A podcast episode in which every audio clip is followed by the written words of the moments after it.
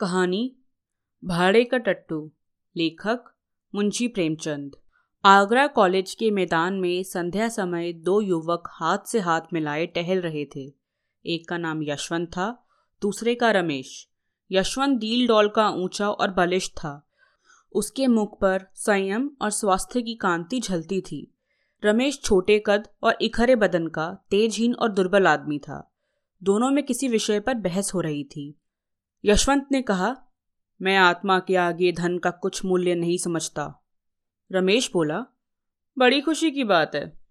यशवंत हाँ देख लेना, तुम ताना मार रहे हो, लेकिन मैं दिखला दूँगा कि धन को कितना तुच्छ समझता हूँ। रमेश, खैर, दिखला देना। मैं तो धन को तुच्छ नहीं समझता। धन के लिए पंद्रह वर्षों से किताब चाट रहा हूँ। धन के लिए माँ बाप भाई बंद सबसे अलग यहाँ पड़ा हूँ। न जाने अभी कितनी सलामियाँ देनी पड़ेंगी। कितनी खुशामद करनी पड़ेगी। क्या इसमें आत्मा का पतन ना होगा? मैं तो इतने ऊँचे आदर्श का पालन नहीं कर सकता। यहाँ तो अगर किसी मुकदमे में अच्छी रिश्वत पा जाएँ तो शायद छोड़ न सकें। क्या तुम छोड़ सकोगे? यशवंत, मैं उनकी ओर आँख उठाकर भी ना देखूँगा, और मुझे विश्वास है कि तुम जितना नीच बनते हो, उतने हो नहीं। रमेश, मैं उससे कहीं नीच हूँ जितना कहता हूँ। यशवंत मुझे तो यकीन नहीं आता कि स्वार्थ के लिए तुम किसी को नुकसान पहुँचा सकते हो। रमेश, भाई, संसार में आदर्श का निर्वाह केवल सन्यासी ही कर सकता है। मैं तो नहीं कर सकता। मैं तो समझता हूँ कि अगर तुम्हें धक्का देकर तुमसे बाजी जीत सकूँ तो तुम्हें ज़रूर गिरा दूँगा। और बुरा ना मानो तो कह दूँ, तुम भी मुझे ज़रूर गिरा दोगे। स्वार्थ का त्याग करना कठिन है। यशवंत तो मैं तुम्हें भाड़े का टट्टू कहूँगा। रमेश और मैं कहूँगा कि तुम काट के उल्लू हो। यशवंत और रमेश साथ साथ ही स्कूल में दाखिल हुए और साथ साथ ही उपाधियाँ लेकर कॉलेज से निकले। यशवंत कुछ मंद बुद्धि पर बला का मेहनती था। जिस काम को हाथ में लेता, उससे चिपट जाता और उसे पूरा करके ही छोड़ता। रमेश तेज था पर आलसी। घंटे भर जमकर बैठना भी उसके लिए मुश्किल था। एमए तक तो वो आगे रहा और यशवंत पीछे। मेहनत बुद्धि बल से परास्त होती रही। लेकिन सिविल सर्विस में पासा पलट गया। यशवंत सब धंधे छोड़कर किताबों पर पिल पड़ा। घूमना, फिरना, सैर सपाटा सर्कस थिएटर यार दोस्त, सबसे मुँह मोड़कर अपनी एकांत कुटीर में जा बैठा। रमेश दोस्तों के साथ गपशप उड़ाता, क्रिकेट खेलता रहा। कभी कभी मनोरंजन के तौर पे किताबें खोल लेता। कदाचित उसे विश्वास था कि अब भी मेरी तेज़ी बाजी ले जाएगी। अक्सर जाकर यशवंत को दिख करता। उसकी किताब बंद कर देता, कहता क्यों प्राण दिए जा रहे हो? सिविल सर्विस कोई मुक्ति तो नहीं है, जिसके लिए दुनिया से नाता तोड़ लिया जाए। यहाँ तक कि यशवंत उसे जाते देखता तो किवाड़ बंद कर लेता। आखिर परीक्षा का दिन आ पहुँचा। यशवंत ने सब कुछ याद किया, पर किसी प्रश्न का उत्तर सोचने लगता तो उसे मालूम होता, मैंने जितना पढ़ा था, सब भूल गया। वह बहुत घबराया हुआ था। रमेश पहले से कुछ सोचने का आदि ना था। सोचता था, जब पर्चा सामने आएगा, उस वक्त देखा जाएगा। वह आत्मविश्वास से फूला फूला फिरता था। परीक्षा का फल निकला तो सुस्त कछुआ तेज खरगोश से बाजी मार ले गया था। अब रमेश की आँखें खुली, पर वह हताश न हुआ। योगी आदमी के लिए यश और धन की कमी नहीं, यही उसका विश्वास था। उसने कानून की परीक्षा की तैयारी शुरू कर दी, और यद्यपि उसने बहुत ज़्यादा मेहनत न की, लेकिन अव्वल दर्जे में पास हुआ। यशवंत ने उसे बधाई कतार भेजा। अब एक ज़िले का अफसर हो गया था। दस साल गुजर गए। यशवंत दिलोजान से काम करता था और उसके अफसर उससे बहुत प्रसन्न थे, पर अफसर जितने प्रसन्न थे माथत उतने ही अप्रसन्न रहते थे। वह खुद जितनी मेहनत करता माथतों से भी उतनी ही मेहनत लेना चाहता था। खुद जितना बेलौस था माथतों को भी उतना ही बेलौस बनाना चाहता था। ऐसे आदमी बड़े कारगुजार समझे जाते हैं।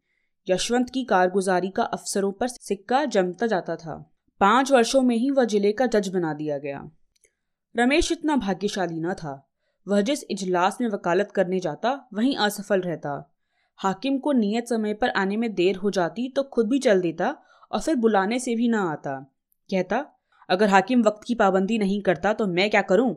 मुझे क्या गरज पड़ी है कि घंटों उनकी इजलास पर खड़ा उनकी राह देखा करूँ?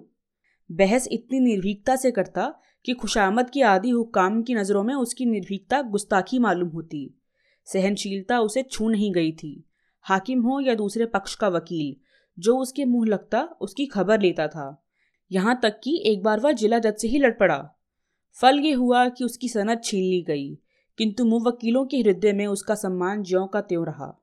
तब उसने आगरा कॉलेज में शिक्षक का पद प्राप्त किया, किंतु यहाँ भी दुर्भाग्य ने साथ न छोड़ा। प्रिंसिपल से पहले ही दिन खटपट हो गई। प्रिंसिपल का सिद्धांत यह था कि विद्यार्थियों को राजनीति से अलग रहना चाहिए। वह अपने कॉलेज के किसी छात्र को किसी राजनीतिक जलसे में शरीक न होने देते। रमेश पहले ही दिन से इस आज्ञा का खुल्लम खुल्ला विरोध करने लगा। उसका कथन था कि अगर किसी को राजनीतिक जलसों में शामिल होना चाहिए तो विद्यार्थी को। यह भी उसकी शिक्षा का अंग है। अन्य देशों में छात्रों ने युगांतर उपस्थित कर दिया है तो इस देश में क्यों उनकी ज़ुबान बंद की जाती है? इसका फल ये हुआ कि साल खत्म होने से पहले ही रमेश को इस्तीफा देना पड़ा, किंतु विद्यार्थियों पर उसका दबाव तिल भर भी कम ना हुआ। इस भांति कुछ तो अपने स्वभाव और कुछ परिस्थितियों ने रमेश को मार मार कर हाकिम बना दिया। पहले मुवक्किलों का पक्ष लेकर अदालत से लड़ा, फिर छात्रों का पक्ष लेकर प्रिंसिपल से रार मोल ली। और अब प्रजा का पक्ष लेकर सरकार को चुनौती दी। वह स्वभाव से ही निर्भीक, आदर्शवादी, सत्यभक्त तथा आत्माभिमानी था। ऐसे प्राणी के लिए प्रजा सेवक बनने के सिवा और उपाय ही क्या था? समाचार पत्रों में वर्तमान परिस्थिति पर उसके लेख निकलने लगे। उसकी आलोचनाएँ इतनी स्पष्ट, इतनी व्यापक और इतनी मार्मिक होती थीं कि शीघ्र ही उसकी कीर्ति फैल गई। लोग मान गए कि इस क्षेत्र में एक नई शक्ति का उदय हुआ है। अधिकारी लोग उसके लेख पढ़कर तिलमिला उठते। उसका निशाना इतना ठीक बैठता था कि उससे बच निकलना असंभव था। अतिशोक्तियाँ तो उनके सिरों पर से सनसनाती हुई निकल जाती। उसका वे दूर से तमाशा ही देख सकते थे, अभिज्ञताओं की वह उपेक्षा कर सकते थे। ये सब शस्त्र उनके पास पहुँचते ही न थे, रास्ते में ही गिर पड़ते थे। पर रमेश के निशाने सिरों पर बैठते अधिकारियों में हलचल और हाहाकार मचा देते थे। देश की राजनीतिक स्थिति चिंताजनक हो रही थी। यशवंत अपने पुराने मित्र के लेखों को पढ़ पढ़कर काँप उठते थे। भय होता, कहीं वह कानून के पंजे में ना आ जाए। बार बार उसे संयत करने की ताकीद करते बार बार मिन्नतें करते कि ज़रा अपनी कलम को और नरम कर दो, जानबूझकर क्यों विषधर कानून के मुँह में उंगली डालते हो? लेकिन रमेश को नेतृत्व का नशा चढ़ा हुआ था। वह इन पत्रों का जवाब तक न देता। पाँचवें साल यशवंत बदलकर आगरे का जिला जज हो गया। देश की राजनीतिक दशा चिंताजनक हो रही थी। खुफिया पुलिस ने एक तूफ़ान खड़ा कर दिया था। उसकी कपोल कल्पित कथाएँ सुन सुनकर हुक्कामों की रूह फना हो रही थी।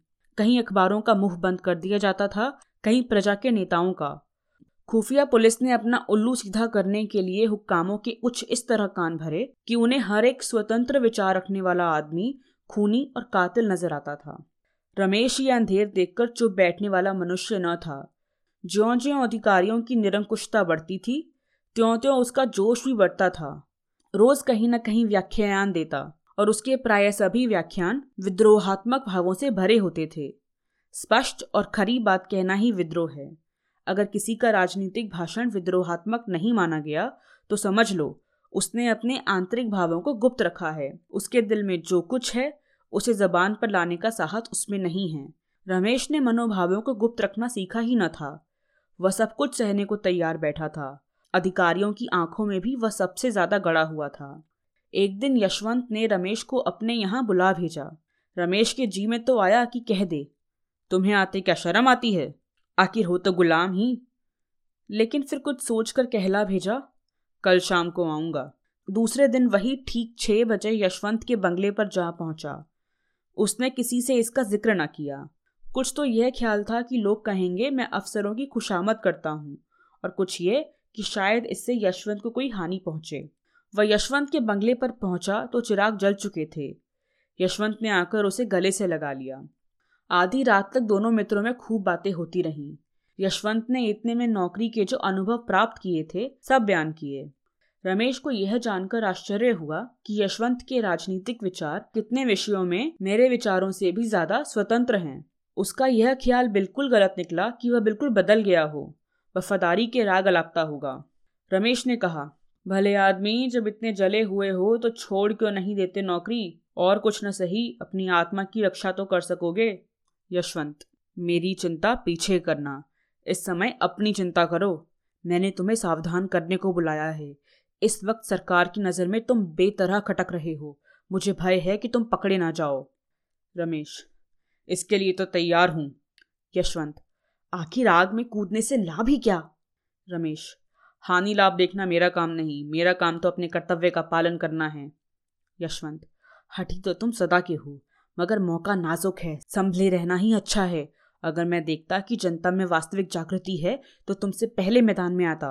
पर जब देखता हूँ कि अपने ही मरे स्वर्ग देखना है तो आगे कदम रखने की हिम्मत नहीं पड़ती। दोनों दोस्तों ने देर तक बातें की। कॉलेज के दिन याद आए। सहपाठियों के कॉलेज की पुरानी स्मृतियाँ, मनोरंजन और हास्य का अविरल स्रोत हुआ करती हैं। अध्यापकों पर आलोचनाएँ हुई। कौन कौन साथी क्या कर रहा है, इसकी चर्चा हुई। बिल्कुल यह मालूम होता था कि दोनों अब भी कॉलेज के छात्र हैं। गंभीरता नाम को भी न थी। रात ज़्यादा हो गई। भोजन करते करते एक बज गया। यशवंत ने कहा, अब कहाँ जाओगे? यहीं सो रहो और बातें हों। तुम भी कभी आते ही नहीं। रमेश तो रमते जोगी थे। खाना खाकर वह बात करते करते सो गए। नींद खुली तो नौ बज गए थे। यशवंत सामने खड़े मुस्कुरा रहे थे। इसी रात को आगरे में भयंकर डाका पड़ गया। रमेश दस बजे घर पहुँचे तो देखा पुलिस ने उसका मकान घेर रखा है। उन्हें देखते ही अफसर ने वारंट दिखाया। तुरंत घर की तलाशी होने लगी। मालूम नहीं क्यों कर रमेश की मेज की दरार से एक पिस्तौल निकल आया। फिर क्या था? हाथों में हथकड़ी पड़ गई। अब किसे उनके डाके में शरीक होने से इनकार हो सकता था? और भी कितने ही आदमियों पर आफत आई। सभी प्रमुख नेता चुन लिए गए। मुकदमा चलने लगा। औरों की बात को ईश्वर जाने, पर रमेश निरपराध था। उसके पास ऐसा प्रबल प्रमाण था, जिसकी सत्यता से किसी को इनकार न हो सकता था। पर क्या वह इस प्रमाण को उपयोग कर सकता था? रमेश ने सोचा यशवंत स्वयं मेरे वकील द्वारा सफ़ाई के गवाहों में अपना नाम लिखाने का प्रस्ताव करेगा। मुझे निर्दोष जानते हुए वह कभी मुझे जेल न जाने देगा। वह इतना हृदय शून्य नहीं है। लेकिन दिन गुजरते जाते थे और यशवंत की ओर से इस प्रकार का कोई प्रस्ताव न होता था। और रमेश खुद संकोचवश उसका नाम लिखाते हुए डरते थे। न जाने इसमें उसे क्या बाधा हो। अपनी रक्षा के लिए वह उसे संकट में न डालना चाहते थे। यशवंत हृदय शून्य न थे। भाव शून्य न थे, लेकिन कर्म शून्य थे। उन्हें अपने परम मित्र को निर्दोष मारे जाते देख दुख होता था। कभी कभी रो पड़ते थे, पर इतना साहस न होता कि सफ़ाई देकर उसे छुड़ा लें। न जाने अफसरों को क्या ख्याल हो। कहीं ये ना समझने लगे कि मैं भी षड्यंत्रकारियों से सहानुभूति रखता हूँ। मेरा भी उनके साथ कुछ संपर्क है। यह मेरे हिंदुस्तानी होने का दंड है। जानकर जहर निकलना पड़ रहा है। पुलिस ने अफसरों पर इतना आतंक जमा दिया कि चाहे मेरी शहादत से रमेश छूट भी जाए, खुल्लम खुल्ला मुझ पर अविश्वास न किया जाए, पर दिलों से यह संदेश क्यों कर दूर होगा कि मैंने केवल एक स्वदेश बंधु को छुड़ाने के लिए झूठी गवाही दी? और बंधु भी कौन, जिस पर राज विद्रोह का अभियोग है? इसी सोच विचार में एक महीना गुजर गया। उधर मजिस्ट्रेट ने यह मुकदमा यशवंत के ही इजलास में भेज दिया। डाके में कई खून हो गए थे। और मजिस्ट्रेट को उतनी ही कड़ी सजाएँ देने का अधिकार था, जितनी उसके विचार में दी जानी चाहिए थी। यशवंत अब बड़े संकट में पड़ा। उसने छुट्टी लेनी चाहिए। मंजूर न हुई। सिविल सर्जन अंग्रेज़ था। इस वजह से उसकी सनद लेने की हिम्मत न पड़ी। बला सिर पर आ पड़ी थी और उससे बचने का उपाय ना सूझता था। भाग्य की कुटिल क्रीड़ा देखिए। साथ खेले और साथ पड़े हुए दो मित्र एक दूसरे के सम्मुख खड़े थे। केवल एक कटघरे का अंतर था, पर एक की जान दूसरे की मुट्ठी में थी। दोनों की आँखें कभी चार न होती थीं। दोनों सिर नीचा किए रहते थे। यद्यपि यशवंत न्याय के पद पर था और रमेश मुलजिम, लेकिन यथार्थ में दशा इसके प्रतिकूल थी। यशवंत की आत्मा लज्जा, ग्लानी और मानसिक पीड़ा से तड़पती थी और रमेश का मुख निर्दोषिता के प्रकाश से चमकता रहता था। दोनों मित्रों में कितना अंतर था। एक उदार था, दूसरा कितना स्वार्थी रमेश चाहता तो भरी अदालत में उस रात की बात कह देता, लेकिन यशवंत जानता था, रमेश फांसी से बचने के लिए भी उस प्रमाण का आश्रय ना लेगा, जिसे मैं गुप्त रखना चाहता हूँ। जब तक मुकदमे की पेशियाँ होती रहीं, तब तक यशवंत को असहाय मर्म वेदना होती रही। उसकी आत्मा और स्वार्थ में नित्य संग्राम होता रहता था, पर फैसले के दिन तो उसकी वही दशा हो रही थी, जो किसी खून के अपराधी की हो। इजलास पर जाने की हिम्मत न पड़ती थी। वह तीन बजे कचहरी पहुँचा। मुलजिम अपना भाग्य निर्णय सुनने को तैयार खड़े थे। रमेश भी आज रोज से ज़्यादा उदास था। उसके जीवन संग्राम में वह अवसर आ गया था, जब उसका सिर तलवार की धार के नीचे होगा। अब तक भय सूक्ष्म रूप में था। आज उसने स्थूल रूप धारण कर लिया था। यशवंत ने दृढ़ स्वर में फैसला सुनाया। जब उसके मुख से यह शब्द निकले कि रमेश चंद्र को सात वर्ष की कठिन कारावास तो उसका गला रूंध गया। उसने तजवीज मेज पर रख दी, कुर्सी पर बैठकर पसीना पहुँचने के बहाने आँखों से उमड़े हुए आंसुओं को पूछा। इसके आगे तजवीज उससे न पढ़ी गई। रमेश जेल से निकलकर पक्का क्रांतिकारी बन गया। जेल की अंधेरी कोठरी में दिन भर के कठिन परिश्रम के बाद वह दोनों के उपकार और सुधार के मंसूबे बांधा करता था। सोचता मनुष्य क्यों पाप करता है? इसीलिए ना कि संसार में इतनी विषमता है। कोई तो विशाल भवनों में रहता है और किसी को पेड़ की छां भी मैसर नहीं। कोई रेशम और रत्नों से मड़ा हुआ है, किसी को फटा वस्त्र भी नहीं। ऐसे न्याय विहीन संसार में यदि चोरी, हत्या और अधर्म है तो ये किसका दोष? वह एक ऐसी समिति खोलने का स्वप्न देखा करता, जिसका काम संसार से इस विषमता को मिटा देना हो। संसार सबके लिए है और उसमें सबको सुख भोगने का समान अधिकार है। न डाका डाका है, न चोरी चोरी। धनी अगर अपना धन खुशी से नहीं बांट देता तो उसकी इच्छा के विरुद्ध बांट लेने में क्या पाप? धनी उसे पाप कहता है तो कहे। उसका बनाया हुआ कानून दंड देना चाहता है तो दे। हमारी अदालत भी अलग होगी। उसके सामने वे सभी मनुष्य अपराधी होंगे, जिसके पास ज़रूरत से ज़्यादा सुख भोग की सामग्रियाँ हैं। हम भी इन्हें दंड देंगे। हम भी उनसे कड़ी मेहनत लेंगे। जेल से निकलते ही उसने इस सामाजिक क्रांति की घोषणा कर दी। गुप्त सभाएँ बनने लगी, शस्त्र जमा किए जाने लगे और थोड़े ही दिनों में डाकों का बाज़ार गर्म हो गया।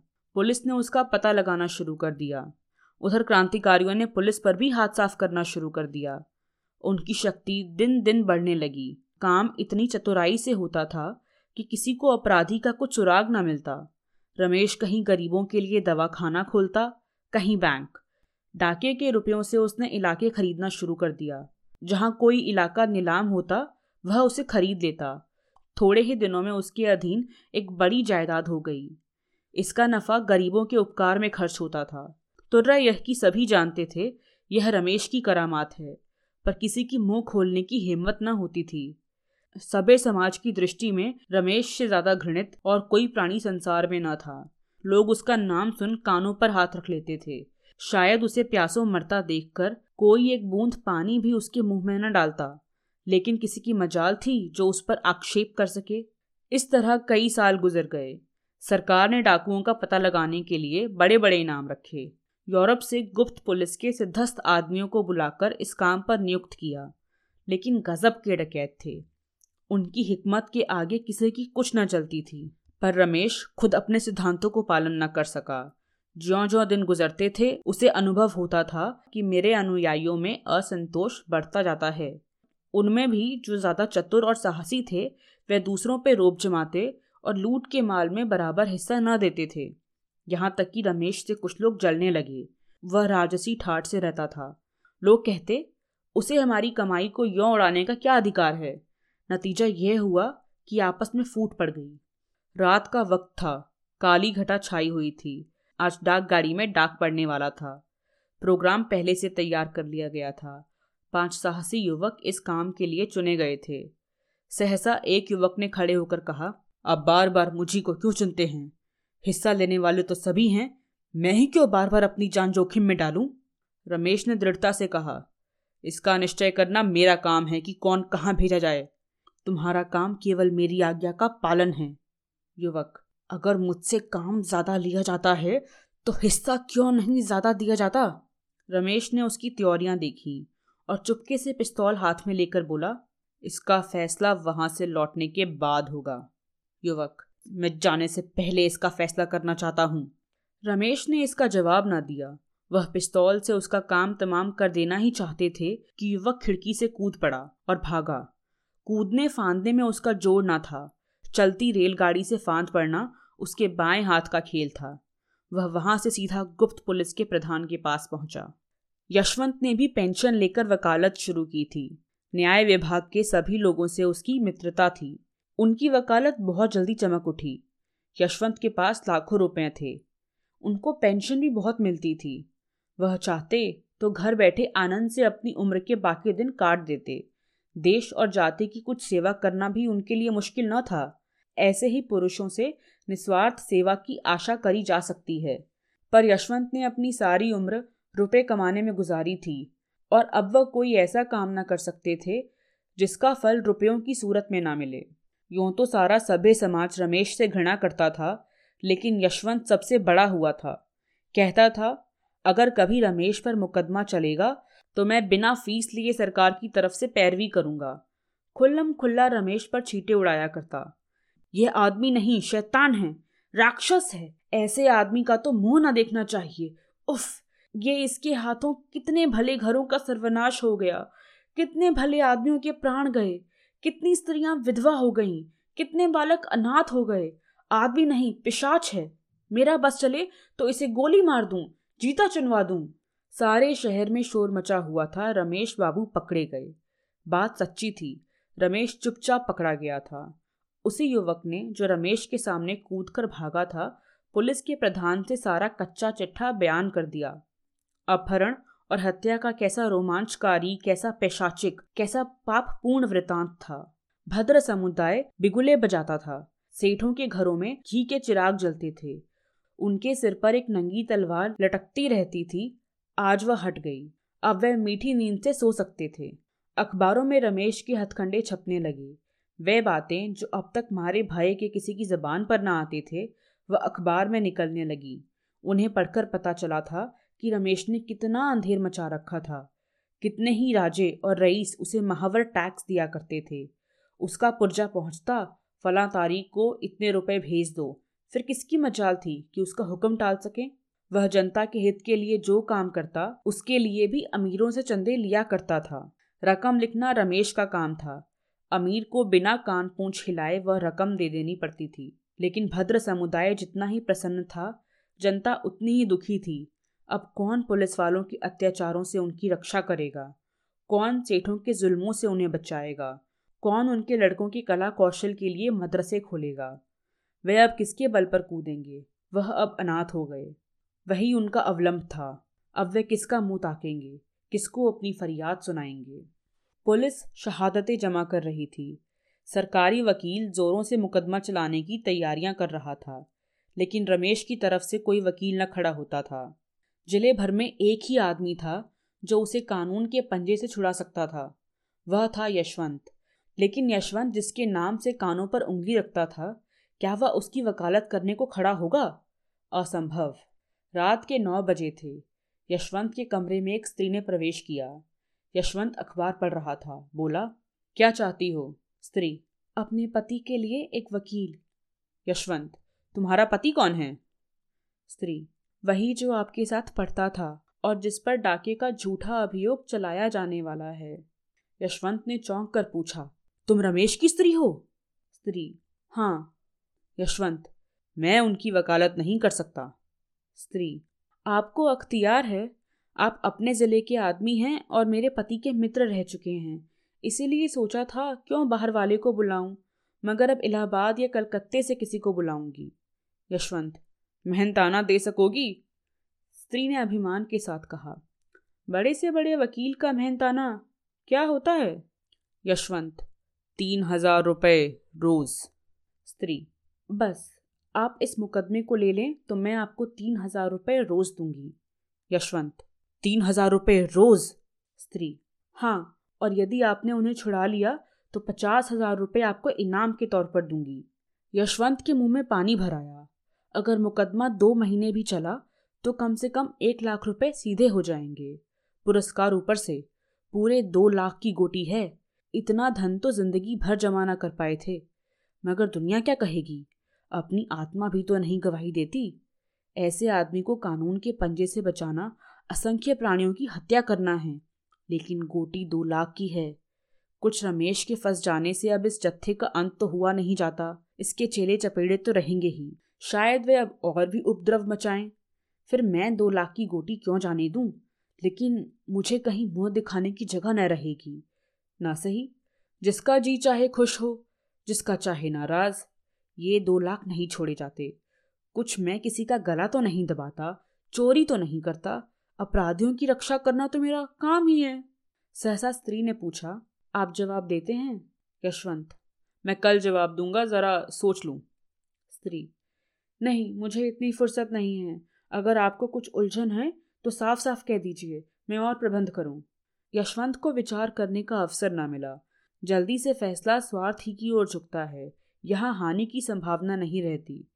यशवंत, आप कुछ रुपए पेशगी के दे सकती हैं? स्त्री रुपयों की आप मुझसे बार बार चर्चा ना कीजिए। उनकी जान के सामने रुपयों की हस्ती क्या है? आप जितनी रकम चाहें मुझसे ले लें। आप चाहे उन्हें छुड़ा ना सकें, लेकिन सरकार के दांत खट्टे ज़रूर कर दें। यशवंत, खैर मैं ही वकील हो जाऊँगा। कुछ पुरानी दोस्ती का भी तो निर्वाह करना पड़ेगा। पुलिस ने एड़ी चोटी का ज़ोर लगाया। सैकड़ों शहादतें पेश की। मुखबीर ने तो पूरी गाथा ही सुना दी, लेकिन यशवंत ने कुछ ऐसी दलीलें की शहादतों को कुछ इस तरह झूठा सिद्ध किया और मुखबीर की ऐसी खबर ली कि रमेश बेदाग छूट गए। उन पर कोई अपराध सिद्ध ना हो सका। यशवंत जैसे संयत और विचारशील वकील का उनके पक्ष में खड़े हो जाना ही इसका प्रमाण था कि सरकार ने गलती की। संध्या का समय था। रमेश के द्वार पर शामियाना तना हुआ था। गरीबों को भोजन कराया जा रहा था। मित्रों की दावत हो रही थी। यह रमेश के छूटने का उत्सव था। यशवंत को चारों ओर से धन्यवाद मिल रहे थे। रमेश को बधाइयाँ दी जा रही थी। यशवंत बार बार रमेश से बोलना चाहता था, लेकिन रमेश उनकी ओर से मुँह फेर लेते थे। अब तक उन दोनों में एक भी बात ना हुई थी।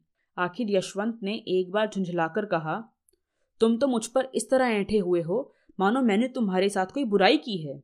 रमेश, और आप क्या समझते हैं कि मेरे साथ भलाई की है? पहले आपने मेरे इस लोक का सर्वनाश किया, अब की परलोक का किया। पहले न्याय किया होता तो मेरी ज़िंदगी सुधर जाती और अब जेल जाने देते तो आगबत बन जाती, यशवंत। यह तो कहोगे कि इस मामले में कितने साहस से काम लेना पड़ा? रमेश, आपने साहस से काम नहीं लिया, स्वार्थ से काम लिया।